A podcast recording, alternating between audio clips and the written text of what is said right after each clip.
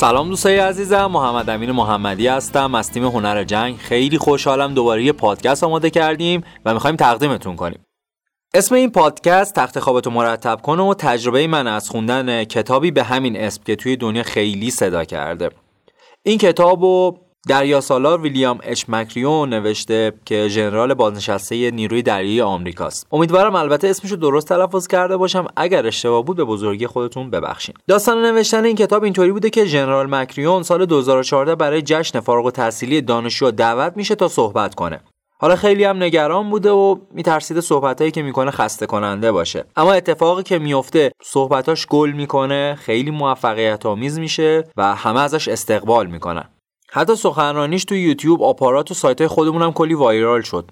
مردم کلی استقبال کردن سایت های مطرح سخنرانی زینویس کردن و گذاشتن و خیلی خیلی بازخورد جالبی داشت. بعد از مشهور شدن این سخنرانی مردم ظاهرا هر جا می‌دیدن این آقای ژنرالو بهش می‌گفتن که این سخنرانی کلی تو زندگیشون اثر خوب داشته و دوست دارم بدونن تو زندگی ژنرال چه آدمایی تاثیرگذار بودن. همین میشه که تصمیم می‌گیره این کتابو بنویسه تا به مردم نشون بده چطور آدما و موقعیتایی که توی آموزش نظامی داشته باعث تاثیرگذاری روی اون شدن. و اسم این کتابم از قسمت معروف سخنرانیش برداشته. اونجا که میگه تخت خوابتو مرتب کن.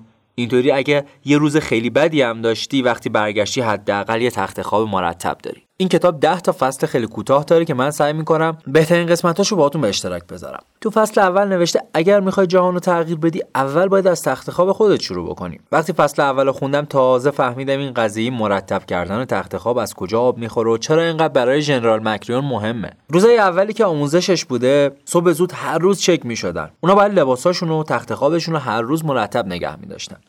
از اونجایی که هر بار بازرسی برای نظم و انضباط اونا بوده و این بارها تکرار می شده تبدیل به یه عادت درست شده. حتی یه موقعی بر اثر سقوط با چتر نژاد آسیب می‌بینه. بعد از چند ماه که خوب میشه اولین کاری که انجام میده مرتب کردن تختش بوده. ژنرال تو این فصل میگه گاهی وقتا چیزای خیلی کوچیکی وجود داره که می‌تونید انجامش بدین و همونا کل روزتون رو تغییر بده.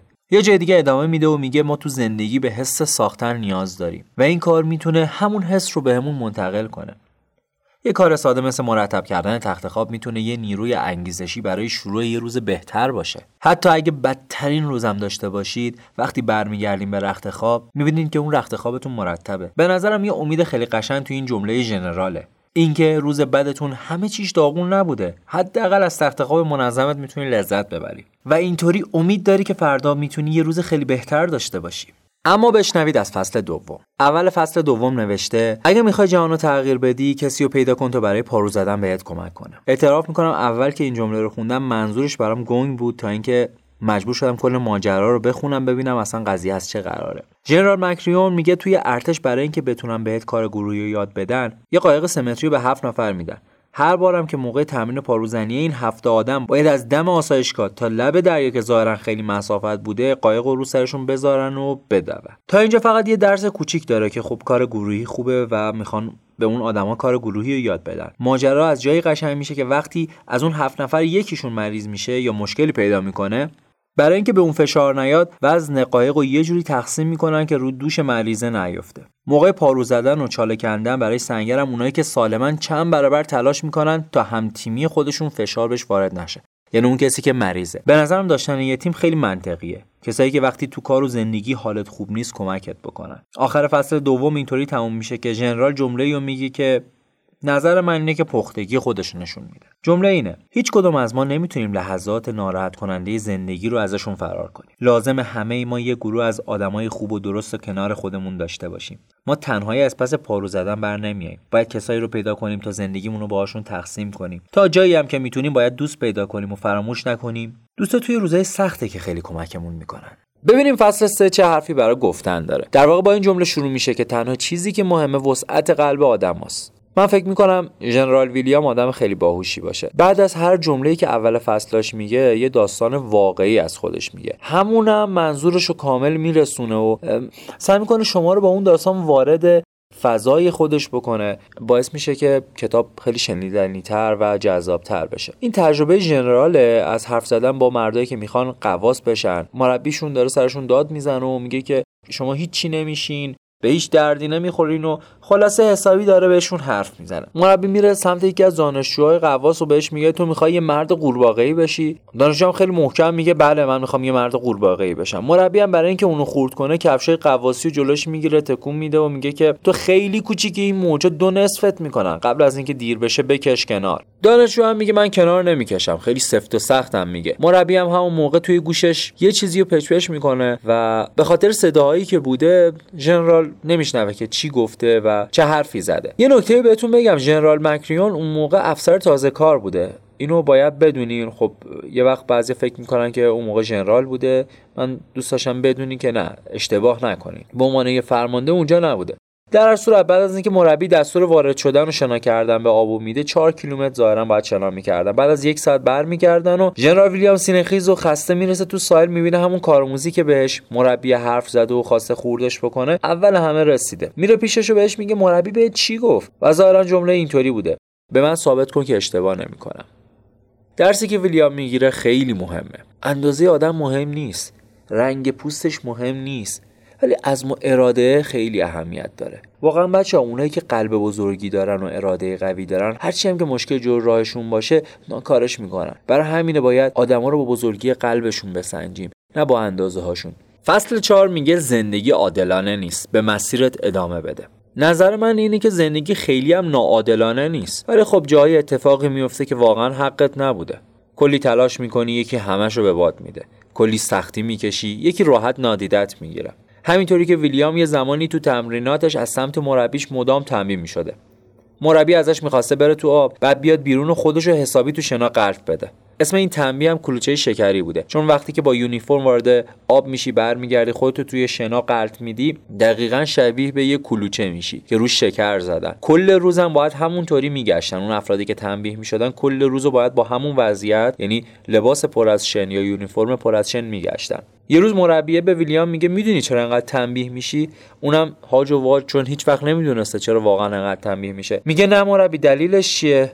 اونم توضیح میده یعنی مربیش میگه که برای اینکه زندگی عادلانه نیست. هرچی زودتر اینو بفهمی به نفته جای هیچ شکی نمیمونه که جمله اول فصل 4 رو ژنرال ویلیام از مربیش گرفته. اما اینکه چرا همچین حرفی رو توی کتاب زده حدس من اینه که ژنرال می‌خواد شما دنبال بهانه و دلسوزی برای خودتون نباشید. خیلیا به جای ادامه دادن هر روز دارن بهانه می‌گیرن. اینکه چرا فلان آدم پول داره من ندارم چرا موفقتر من نیستم چرا توی کشور دیگه به دنیا نیومدم و سه هزار تا چیز دیگه. بدک نیست برای اینکه بهانه‌هامون کمتر بشه یه قسمت تاثیرگذار از فصل 5 رو با هم بخونیم. کار آسونیه سرنوشتمون رو گردن نیروهای بیرونی بندازیم. بعدم از تلاش کردن دست برداریم. می‌تونیم فکر کنیم خانه خانواده مدرسه محل زندگی آینده ما رو تعیین می‌کنن. ولی این حقیقت نیست.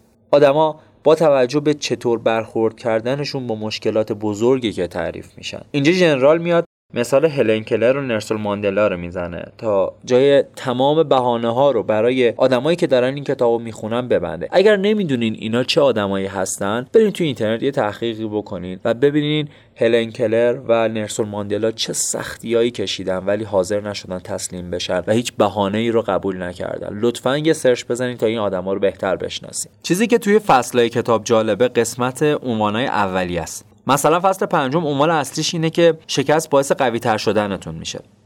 بعد یه زیر عنوان هم داره که خیلی جالبه. میگه که از سیرک نترس. عنوان اولیه رو که خوندم مثل بچههایی که جذب میشن سری حالا به یه شکلات یا آب نبات خیلی سری جذب شدم که اون فصل رو بخونم ببینم قضیه چیه. داستان فصل پنج اینه که ژنرال ویلیام توی شناهای طولانی یگان ویژه با هم تیمیش جز نفرات آخر میشه. مربی یگان ویژه هم به خاطر اینکه خیلی آدمای سختگیری هستن و بودن هر تیمی که آخر میشه رو تنبیه شدیدی می‌کنن. اسم تنبیه هم سیرک بوده به این شکل که بعد از کلی شنا و تمرین و سختی اون روز تازه باید اونا کسایی که تنبیه شدن وارد یه جایی بشن که کلی شنا و بارفیکس و حرکت های بدنسازی باید انجام بدن. تو حالت عادی انجام تمرینای مثل شنا و بارفیکس و اینجور مسائل وحشتناک نیست. ولی قبلش کلی تو اقیانوس و رو ماسه ها باشی و تمرین کنی یعنی توی اقیانوس کلی شنا کنی بعد بیای توی ماسه کلی تمرین سخت داشته باشی بعد که غروب میشه تازه مجبورت می‌کنن تمرینات سیرکو انجام بدی خب فرداش هم دوباره تمرینات شنا تو اقیانوس رو داری و باید کلی تو ماساژون بکنی خیلی سخت میشه و خیلی وحشتناک میشه. تصور کردنش هم باعث میشه آدم حالش گرفته بشه. ظاهرا کلی افسر و سرباز وقتی وارد تمرینات سیرک ترسناک می‌شدن سری کنار میکشیدن نمی‌تونستن تحمل کنن. اینقدر بس وحشتناک بوده و بهشون فشار میورده حالا نکته جالب اینه که یه تمرین نهایی بین افسرها حالا بعد از چند ماه می‌ذارن که باید چند کیلومتر شنا می‌کردن. 15 تا تیم دو نفره که میشن سی نفر بعد چند کیلومتر شنا می‌کردن می‌رفتن و برمیگشتن. جنرال ویلیام هم تیمیش هم که میرن و برمیگردن یعنی دوباره به ساحل می‌رسن شنا رو شروع می‌کنن و برمیگردن و به ساحل می‌رسن. انقدر خسته بودن و دستشون سر بودی که رو ماسا دراز می‌کشن. مربی میاد بالا سرشون میگه که انگار بقیه رو هم تو دردسر انداختین. دیگه ژنرال هم که هیچ انرژی نداشته میگه که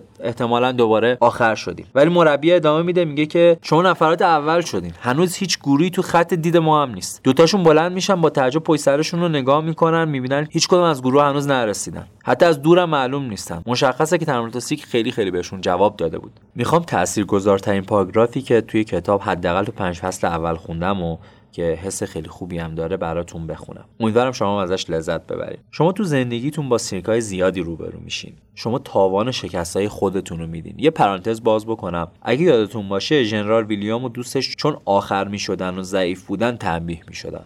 و مجبورشون می‌کردن که تمرینات سیرکو انجام بدن. پس مقصر خودشون بودن. خودشون باعث این وضعیت شده بودن. حالا برگردیم دوباره روی پاراگراف. شما تو زندگیتون با سیرکای زیادی روبرو میشین. شما تاوان شکستای خودتون رو میدین. اگه مقاومت داشته باشین. اگه اجازه بدین شکستا بهتون درس بده. قدرتتون رو زیاد می‌کنه. اینطوری برای سختترین و بدترین زمانهای زندگیتون هم آماده میشید. پس از سیرک نترسید.